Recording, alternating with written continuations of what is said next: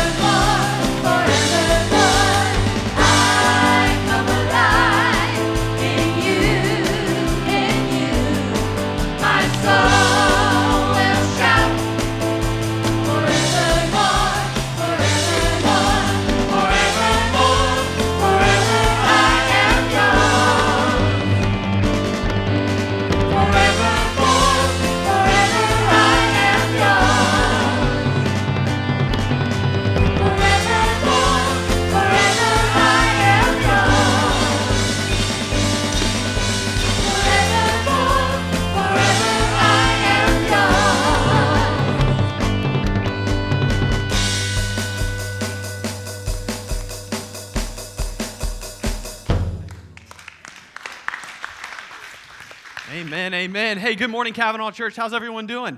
Good. Y'all can be seated just for about 20 seconds. Man, I'm so glad to have you all here today. It's so good that you came back to Cavanaugh Church. I, I love this place. I really do. Um, this morning in my devotions, I, I read in Psalm 42 and 43, and, and part of that part of that scripture says this: "Send out your light and your truth, and let them lead me to your place, the holy hill. And there I'm going to go to the altar of God and I'm going to worship him in ecstatic joy. I'm going to worship him with the lyre and I'm going to praise his name. And what I love about that scripture is, is I can apply it to my life. I'm so pumped for God's word and his truth and what it means for my life. And I'm glad that his guiding life leads me to this place here at Cavanaugh Church. Aren't you? Amen. But when I get here, I just don't want to sit there and be passive. I want to be active. I want to be worshiping Him. I want to come to this altar of praise and give Him all my focus, all my attention, and, and everything that I've got. And I want to worship Him. And, I, and, and I'm just so glad that we have this place as Cavanaugh Church where we can do just that as a church family. So, amen. Amen. So, right now, I'm going to invite you back to stand because that 20 seconds is over. And I'm just going to ask for that to happen right now, that His Spirit moves amongst us as His people, and that our focus and our direction is all on Him this morning. Let's pray. Lord, I love you. And again, I'm so thankful for this people. I'm so thankful for this place. I'm so thankful that the opportunity that we have right now in this very moment to be able to celebrate the life that we have in you, God. We know you're not done with us, though.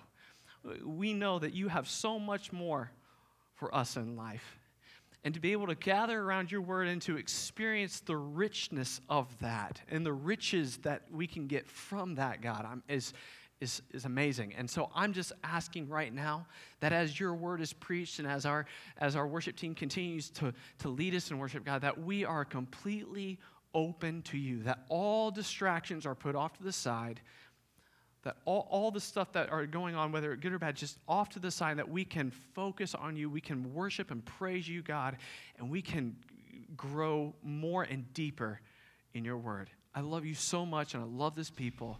Continue to reign in this place today. In your name, amen. Let's keep worshiping.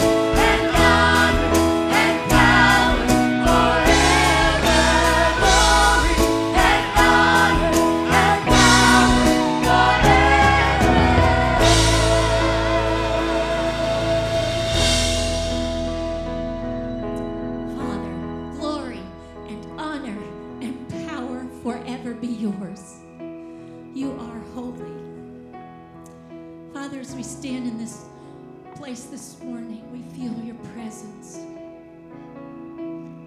Lord, I pray that we would stand here humbly before you and that you would empty us, Lord, so that when your word is read, and that your message is preached, that we would be filled of nothing but you.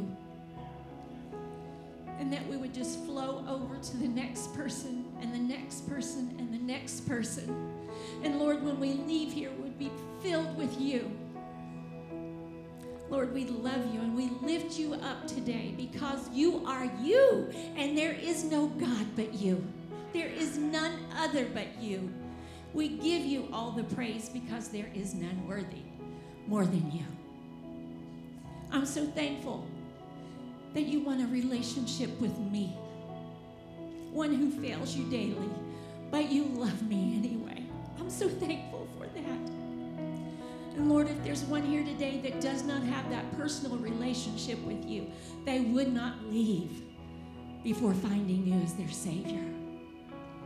Lord, forgive us where we fail you. We lay it all before you today.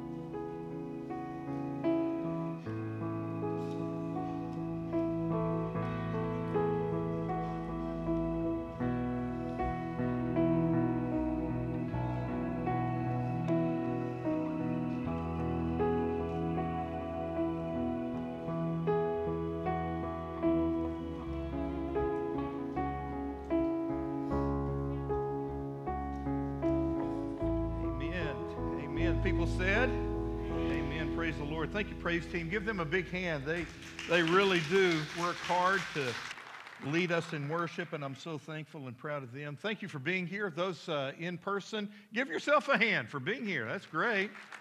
And while you're clapping, let those people online know that we are thankful that they're watching as well. Good deal. Good, good, good, good deal. Got a question for you. Have you ever led anybody to the Lord? Have you, have you ever witnessed to somebody? And, and if you have witnessed to somebody, what, what, what did you say to them? Is, is there a plan that you follow in talking to people about, about the Lord? D.L. Moody was preaching, great preacher from years ago, and in his sermon, he talked about uh, sharing Jesus with others, and he said, I have a plan of how I do that. And so he laid out his plan of how he would witness to someone and help, what he would say to them and the questions he would ask. And after he was finished, a young man came up to him and said, Dr. Moody, I, I appreciate the fact that you lead people to the Lord and you got a plan, but I don't like your plan. And, and a little amazed at that, uh, DL came back and said, Well, what's your plan? To which the young man said, Well, I really don't have a plan. And D.L. Moody said, I like my plan better. Huh? So, whatever plan you have of presenting the gospel, whether it's a good one or a bad one, keep doing it. People need to hear the good news of the gospel. I, I read about a guy just the other day who has, I think, a, a pretty good plan. He, he asked people two questions. For a person he's never met before, the first question he asked them is, What is it you do for a living? I mean, what, what, do you do for a living? And, and of course, they respond by their career choice, what they do. Uh, I'm a doctor, I'm, I'm a lawyer, I'm a, a math high school teacher, I'm, I'm a nurse, I'm a truck driver, whatever it is, that's what they say because that's what they do. Question of what do you do for a living is pretty easy for you to answer. The second question is not so easy. He follows that up by asking them, Well, what are you living for? He says there's always a long pause after that question because they don't know how to answer that. But you know what? It's a good one because just as we all do something, we all have something that we're living for as well. Whether we can identify or articulate it, there is something that you are passionate about. So I'm going to begin this morning by asking you, what are you living for? What is it that you're passionate about? What is it that helps you get up every day and motivates you to go out and take on the world? What are you living for? You know what? Some people live for money. Some people live for fame. Some people live for approval. The question is, what are you living for? Uh, to help us answer that question, I want to take a journey to Matthew chapter 16. At this point in Jesus' ministry, the people are really divided on how they feel about Jesus. There is a large group of a people, of people who approve him and are following him. They, they think he's a, he's a great teacher. They think that, man, he can walk on water. he could walk on water, right? So, a lot of people like Jesus at this point in his ministry, but there was a growing opposition to Jesus as well. In fact, chapter 16 begins by saying the Pharisees and the Sadducees. those were religious people who hated Jesus. And they were constantly trying to trip him up or trick him so that they could end up putting him to death. Knowing all of this and knowing that it would end in his own death, Jesus brings together his disciples at Caesarea Philippi. And in this quiet place, he, he tries to draw out from them a deeper commitment than they had given before. And it is here that Jesus asked that very famous question, Matthew chapter 16, verse 13. Who do people say that I, the Son of Man, am? So he's asking his disciples. I mean, you're out in the street, you're, you're with people all the time. Who is it that people say that I, the Son of Man, am? Really, I think what he's asking them is, Who do you think I am?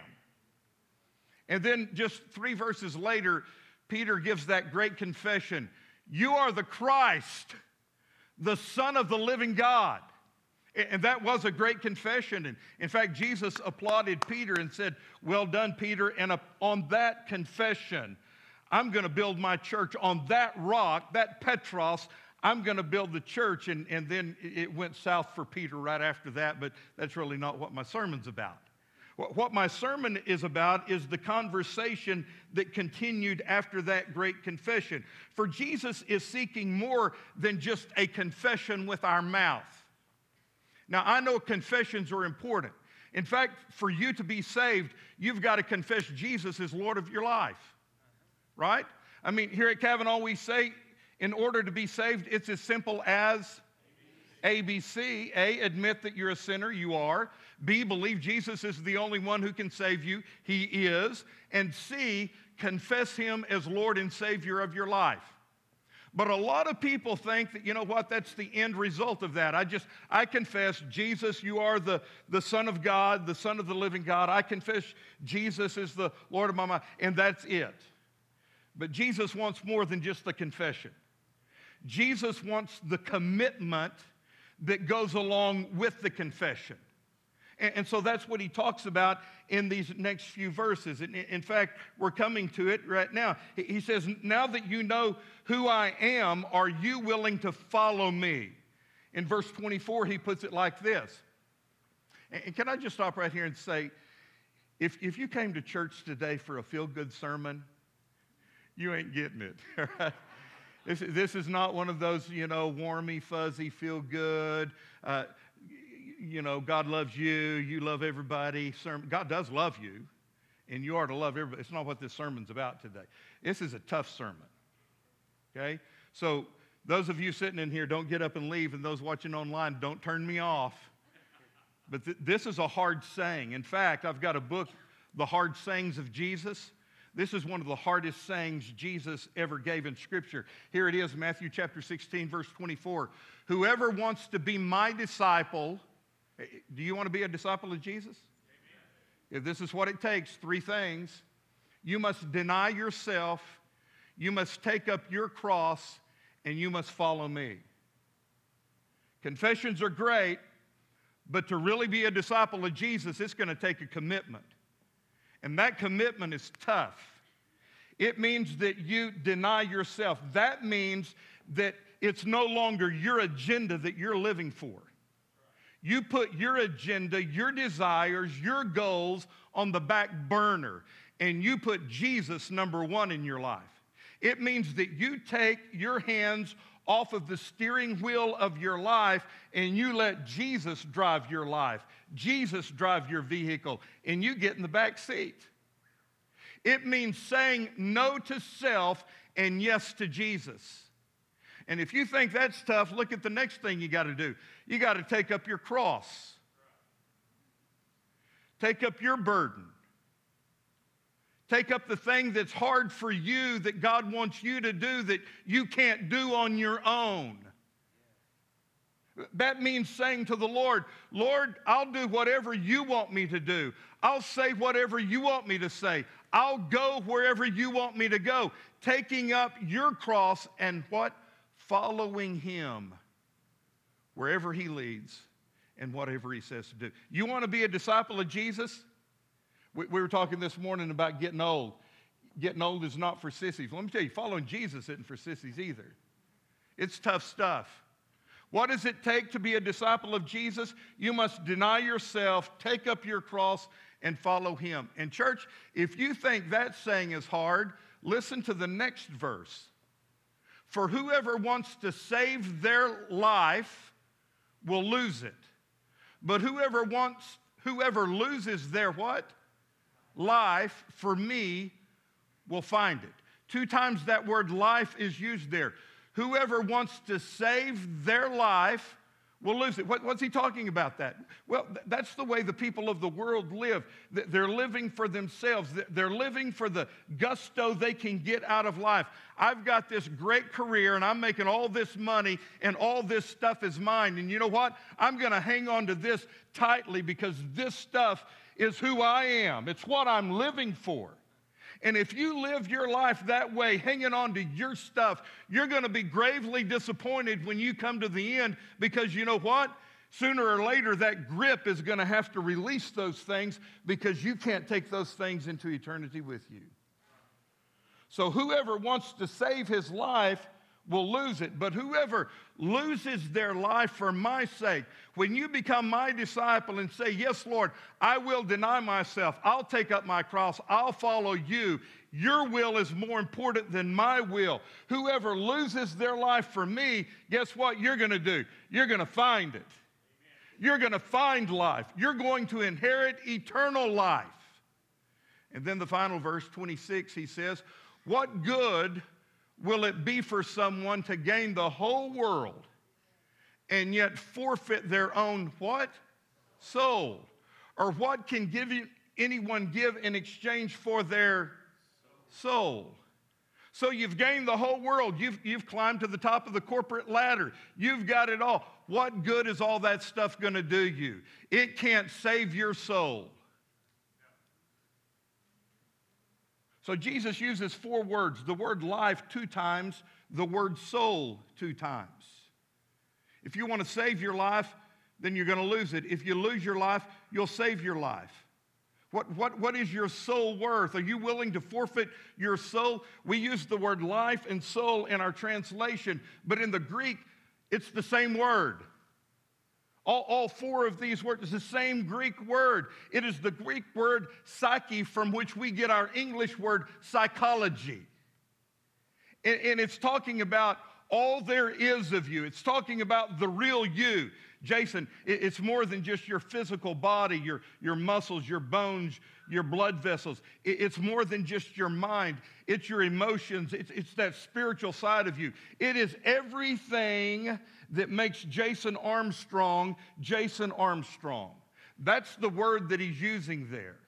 That's what your life is worth. That's what your soul is. It's all of you. Are you with me? I told the first service, this, this sermon doesn't have any points to it, so it's one of those pointless sermons. really, the whole sermon is a point, so you're going to have to stick with me. Here's what Jesus is saying. Now that you know who I am, and you just confessed that, you said, I am the Christ, the Son of the living God. Now that you know who I am, are you ready to deny yourself, take up your cross, and follow me? Now, before you answer that, let me just warn you that following me is going to seem in the eyes of the world as if you're wasting your life. The rest of the world is going to look at you if you say you're my disciple, and they're going to say, What a dummy. Why is that person wasting their life?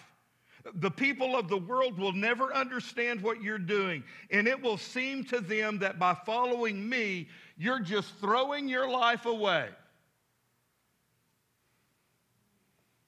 Jesus says, but you've, you've got another option, okay? If that's too high of a price for you to pay, you've got another option. And I love this because you know what? God didn't make us robots. God gave every one of us a free will. Have you ever wondered why out on the sign it says Cavanaugh Free Will Baptist Church? It's because we believe in the free will of man.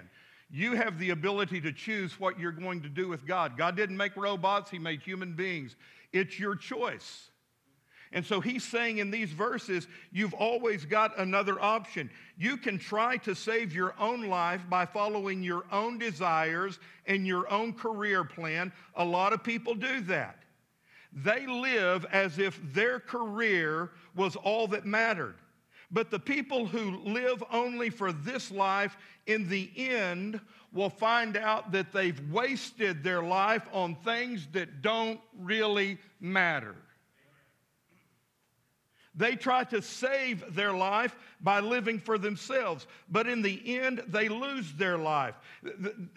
They've wasted their life on trivial pursuits.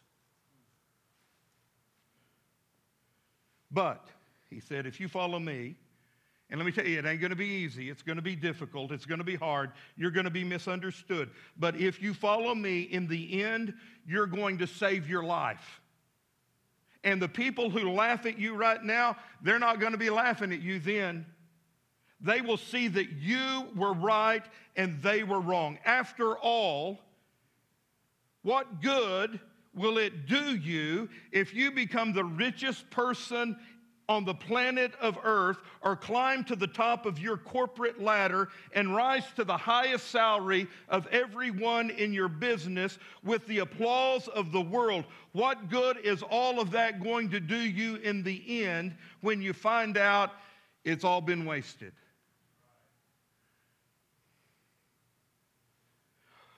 What good is that brand new bass boat or that shiny new BMW? Or all that money in the bank going to do you then? Will you be able to trade any of that stuff for one more minute of life? Everybody say no, because that's the answer. You can't. But if you want to live that way, Jesus says, go ahead. Millions of people are choosing that every single day. But in the end, they're going to be sorry. But by then, it's going to be too late to do anything about it. So, What's it going to be? And, and, and you're thinking, oh, I don't have to make a decision right now. You're wrong. You got to. You're in this place. You got to decide. I mean, you're going to have to decide right now what's it going to be? Is it going to be the way of the cross or is it going to be the way of the world for you? Because those are the only two options the way of the cross or the way of the world. You've got to invest your life somewhere. What is the best deal you can make? Do, do y'all remember past sermons? Do anybody remember last week? Well, that sermon last week. I quoted some great preachers last week. I quoted Chuck Swindoll, uh, James Dobson, Matthew Henry. Remember that? Quoted those three guys. Also quoted a songwriter, singer songwriter. Bob Dylan. I got to quote Bob Dylan again. I can't, I can't get Bob Dylan. You know, I, I told first service, and I probably shouldn't say this. How did, how did he make it? I mean, uh, really, I mean, Bob Dylan can't, he, he you know, kind of had a, Gary had a weird voice. I mean, I can't even, I can't even mimic it. It's so weird. But he wrote this great song. It's a long song. I don't know, it has 27 verses to it, but the chorus is the same, and he repeats it over and over. You're going to have to serve somebody. And then that next line is it. Well, it may be the devil or it may be the Lord. That's my best Bob Dylan right there. But th- that's the line. It may be the devil or it may be the Lord, but you're going to have to serve somebody. Now, this may have been the only time that Bob Dylan ever agreed with Jesus about anything, but you know what? The two of them agree. You're going to have to serve somebody, so who will you serve? What is the best deal you can make? You see, you can't save your own life, but you can lose it. It's simple, really. If, if you try to save your life, in the end, you're going to lose it. But if you dare to lose your life for the sake of Christ, in the end, you're going to save your life. Now, I can tell that we're a little confused because this is hard stuff, isn't? Would you agree with me? It's hard stuff. It is a paradox. Yeah, there's another way, though, of, of looking at this whole question about losing and saving. That is to ask the question Is your life, and I'm talking about anybody else, talking about you, is your life a career or is your life a mission? There is a vast difference between those two concepts, and a quick look at a dictionary kind of helps us with this. A career, and I'm going to throw this up there, a career is something you choose for yourself. Brother Nathan, I don't know where Nathan is in here, but Brother Nathan, there you are. I like talking to junior high and high school kids and ask them, so what are you going to do with your life? What, what career are you going to choose?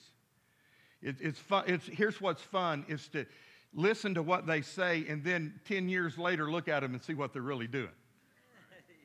Because a, a lot of times we think we're going to do one thing, and then when it comes down to it, you know, we realize that's really not for me, and we choose something different. And some of you have chosen whatever career that you're in. Maybe, maybe you chose it because that's the only job you could find. I don't know. But it's your career. But you know what? You chose it.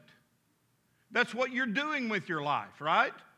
Every day you're getting up, pursuing your career. A mission, however, is different. Look at this. A mission is something chosen for you by somebody else. Your mission, Jim, if you choose to accept it. You know, mission impossible. Somebody chooses the mission for you and then sends you out. And there is a huge difference between living for your career and being sent on a mission from God. Now, it's not that believers don't have careers, we do. How, how many of you are unashamed to say that I am a believer? I'm a Christian, I'm a follower of Jesus. You, you got a job, right? Maybe, maybe your career is being an electrician or a, a, painter or a doctor or a computer scientist or a banker or a nurse or a teacher or a writer. It, whatever it is, that's what you've chosen. That's your career. But, but the difference is this the people of this world, people without faith, people who are lost, live for their careers. That's all they got. People of God don't live for their career. When your career is central in your life, then you're career driven. You've heard that phrase. You're career minded. You're climbing to the top of your career. You take a job and leave it two years later because it's a good career move. You break all the significant relationships in one place and move halfway across the country because your career demands it. Everything is calculated to get you someday to that elusive place called the top of your career. But if you do get there, your career is complete and the world is going to step back and applaud you. Right? Not quite. But isn't that the way the world thinks? Come on, be with me. That's the way the world thinks. I am suggesting that, that being career minded in this sense is precisely what Jesus is talking about in Matthew chapter 16, verse 25, when he says, No one can save their life, and if you try to save your life, you're going to lose your life. If you try to hang on to all the stuff you have and your career is all that you have, guess what? In the end, you're going to lose it all. You're not going to have anything. Your career may well keep you from fulfilling your mission in life. And sometimes your mission may not make any sense if all you see is your career. Your career is the answer to the question, what do you do for a living? But your mission is the answer to the question, what are you living for? And, and, just the perspective of those two things makes all the difference in the world. Let, let me put it on the screen like this Your career is a ladder to climb, but your mission is a journey that you're on. Somebody say, Ooh, that's deep. Number two, your career makes you a professional but your mission makes you a disciple. Number three, your career takes you to the top, your mission leads you to the cross. Your career is about the here and now, but your mission is about eternity. Now, if you're just here for the basic stuff. Like if you're, if you're just here to be born, to eat, to sleep, to go to college, get a degree, get married, get a job, have some kids, climb the ladder, make some money, buy a summer home, retire gracefully, grow old, and die, then what's the big deal? All of that is okay, but if that's all there is to your life, then you're really no different than unsaved people who don't have a relationship with God and don't have any faith. Right? It's nice to have a career, it's better to have a mission.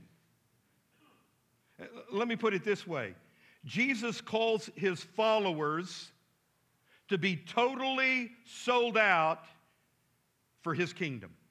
What Jesus say it takes to be my disciple? You've got to deny yourself, take up your cross, and follow me. And you know what? That applies to all Christians, not just full time Christian ministers or missionaries. Jesus makes this demand on all of us. If you want to be my disciple, here's what it's going to cost you everything. Deny yourself, take up your cross, and follow me. Suppose you're here today and you're, you're an engineer or you're a teacher. Doesn't matter what it is. You've got a career, you're doing something. Here's God's do- job description for you you're a missionary cleverly disguised as an engineer. You're a missionary cleverly disguised as a school teacher. Do you see the difference there? It's nice to have a career, but it's better to be on mission with God. It's not wrong to have a career and to do well by the world's standards. Nor is it sinful to move across the country when your job demands it. But here's the deal motivation is everything. You've got two people, and, and they are following the same career path, and both end up at the top. Yet one may be living solely for their career, while the other person sees their career as divinely ordained by God. They are on mission with God. Yes, they're an engineer, or yes, they're a computer scientist, or yes, they're a nurse, or yes, they're a teacher, but really what they are is a missionary for God, doing whatever it is they do.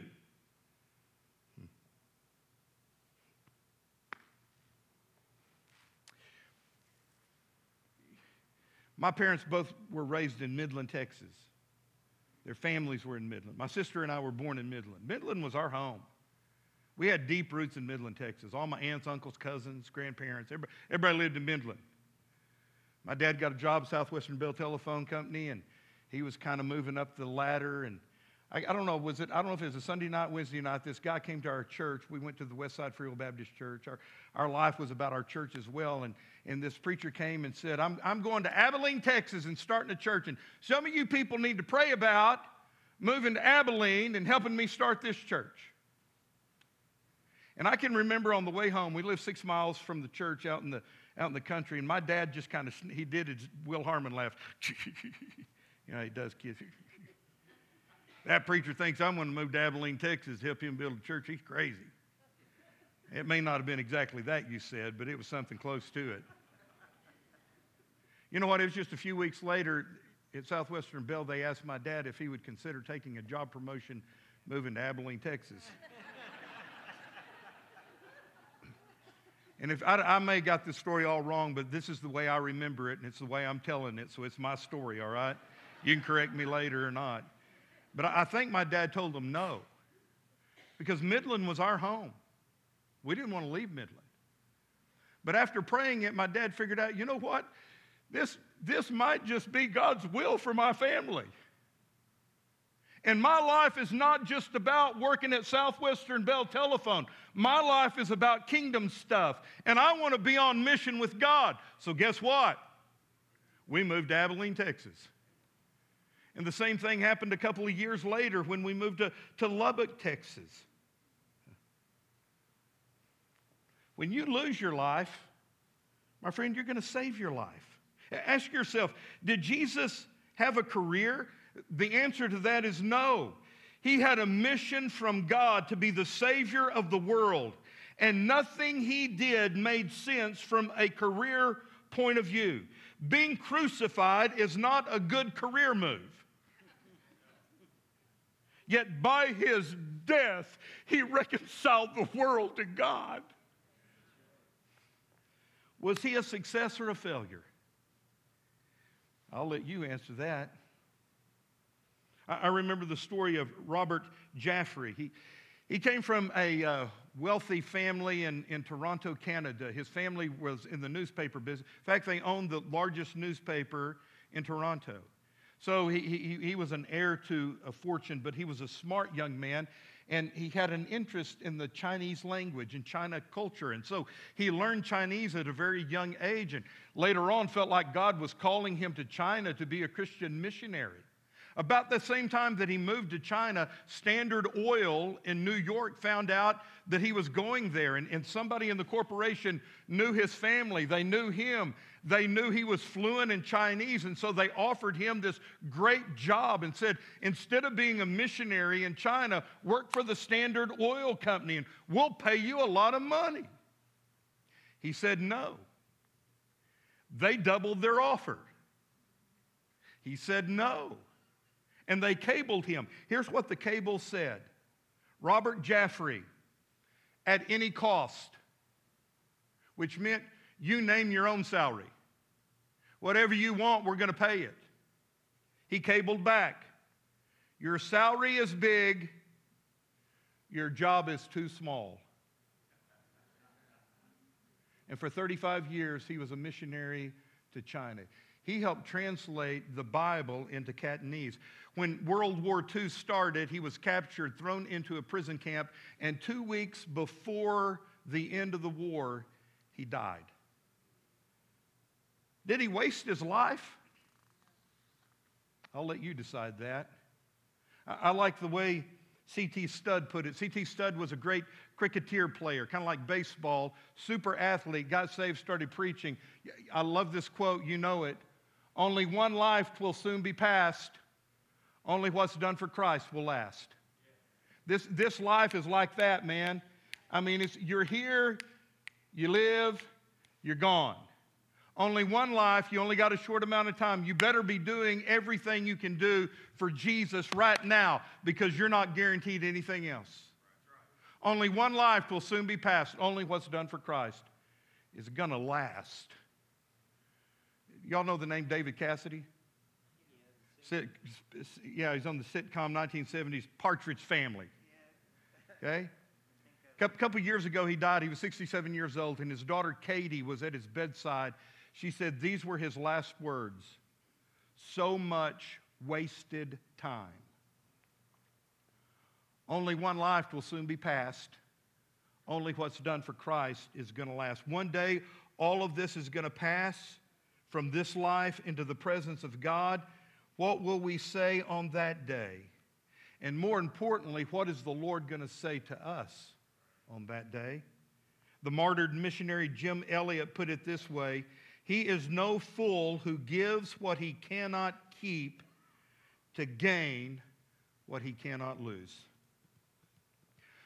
If you try to save your life, you're going to lose it in the end.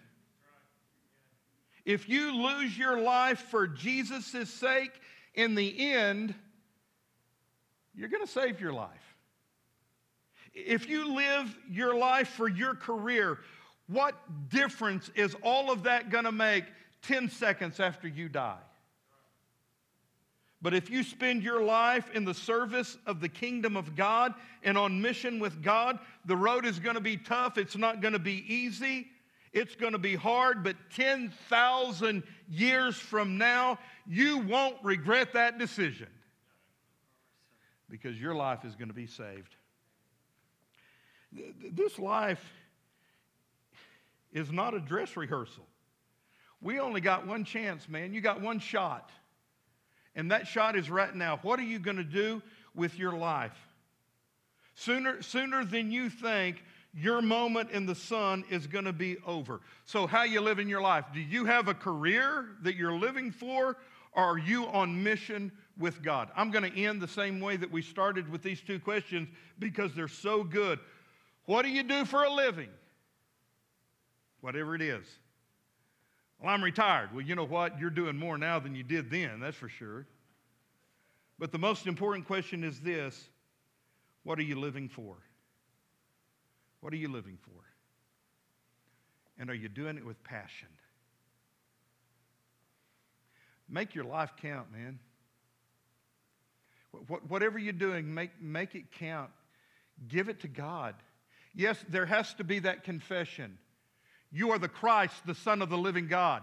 There must be that confession that Jesus is my Lord. You must be saved. That confession is part of it. But, guys, the confession is only the beginning. What needs to follow that confession is for you to get up from where you're sitting and come down to this altar and lay your life before God Almighty and say, Lord, I'm giving you everything and holding nothing back for myself. It's all yours, Lord. I will deny myself. I will take up that cross and I will follow you. So, Lord, whatever you want from me, wherever you ask me to go, whatever you ask me to do, whatever you ask me to say to someone, I'll say it, Lord, and I'll do it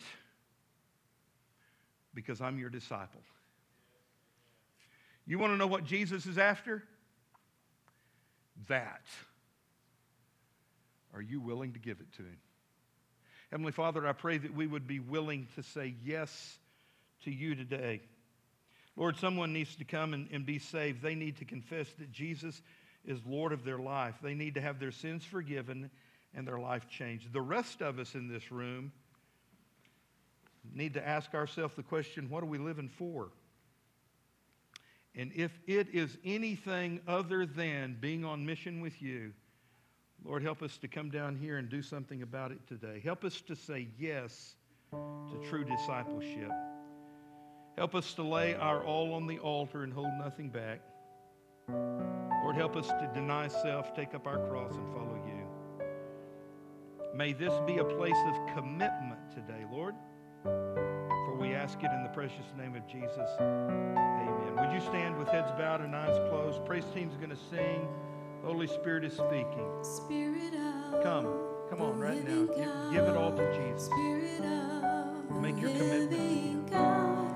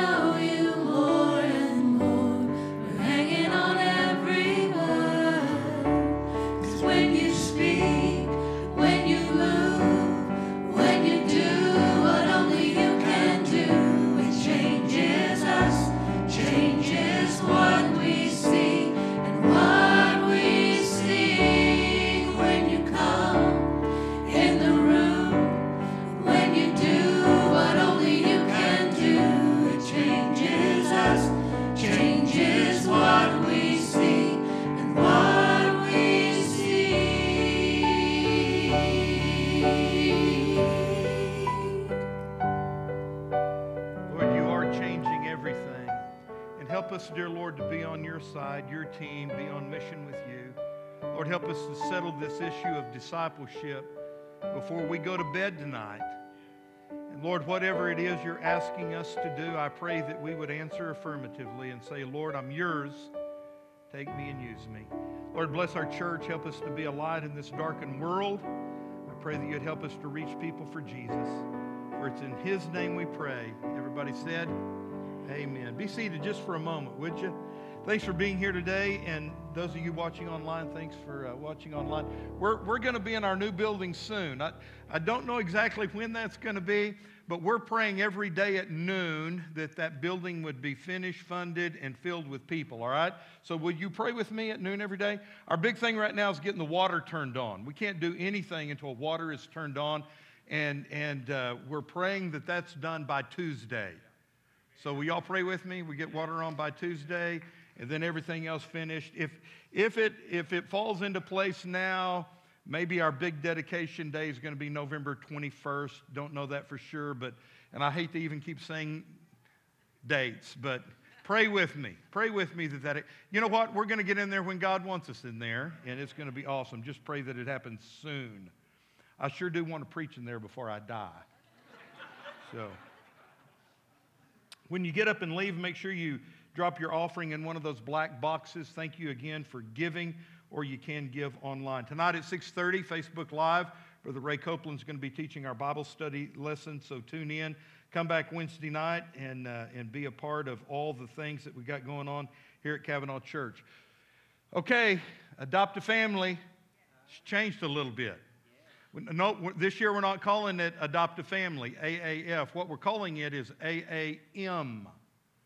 And it stands for Adopt a Missionary because we're changing things up. Flexibility is good, right?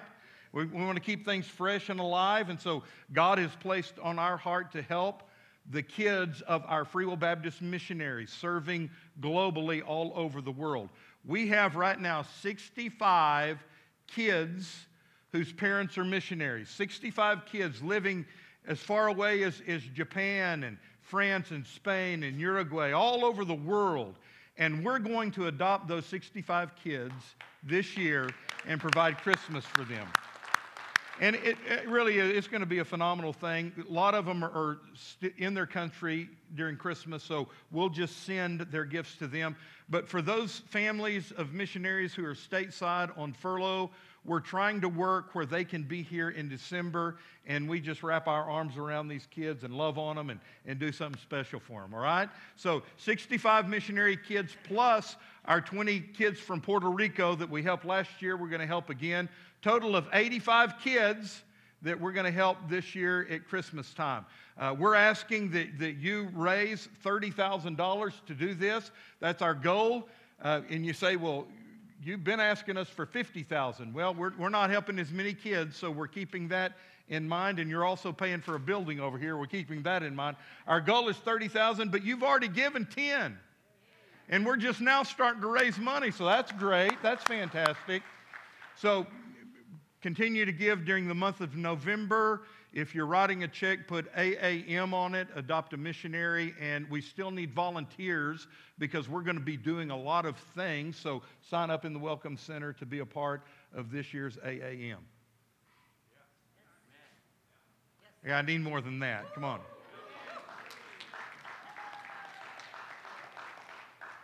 And that is pathetic. So let's try one more time with enthusiasm and vigor. Woo! Yeah. We're going to make it a great Christmas for our missionary kids. And let me tell you, it will mean the world to them. So be praying for our missionaries. God bless you. I hope you have a great day. Uh, stay out of trouble. Get out of here.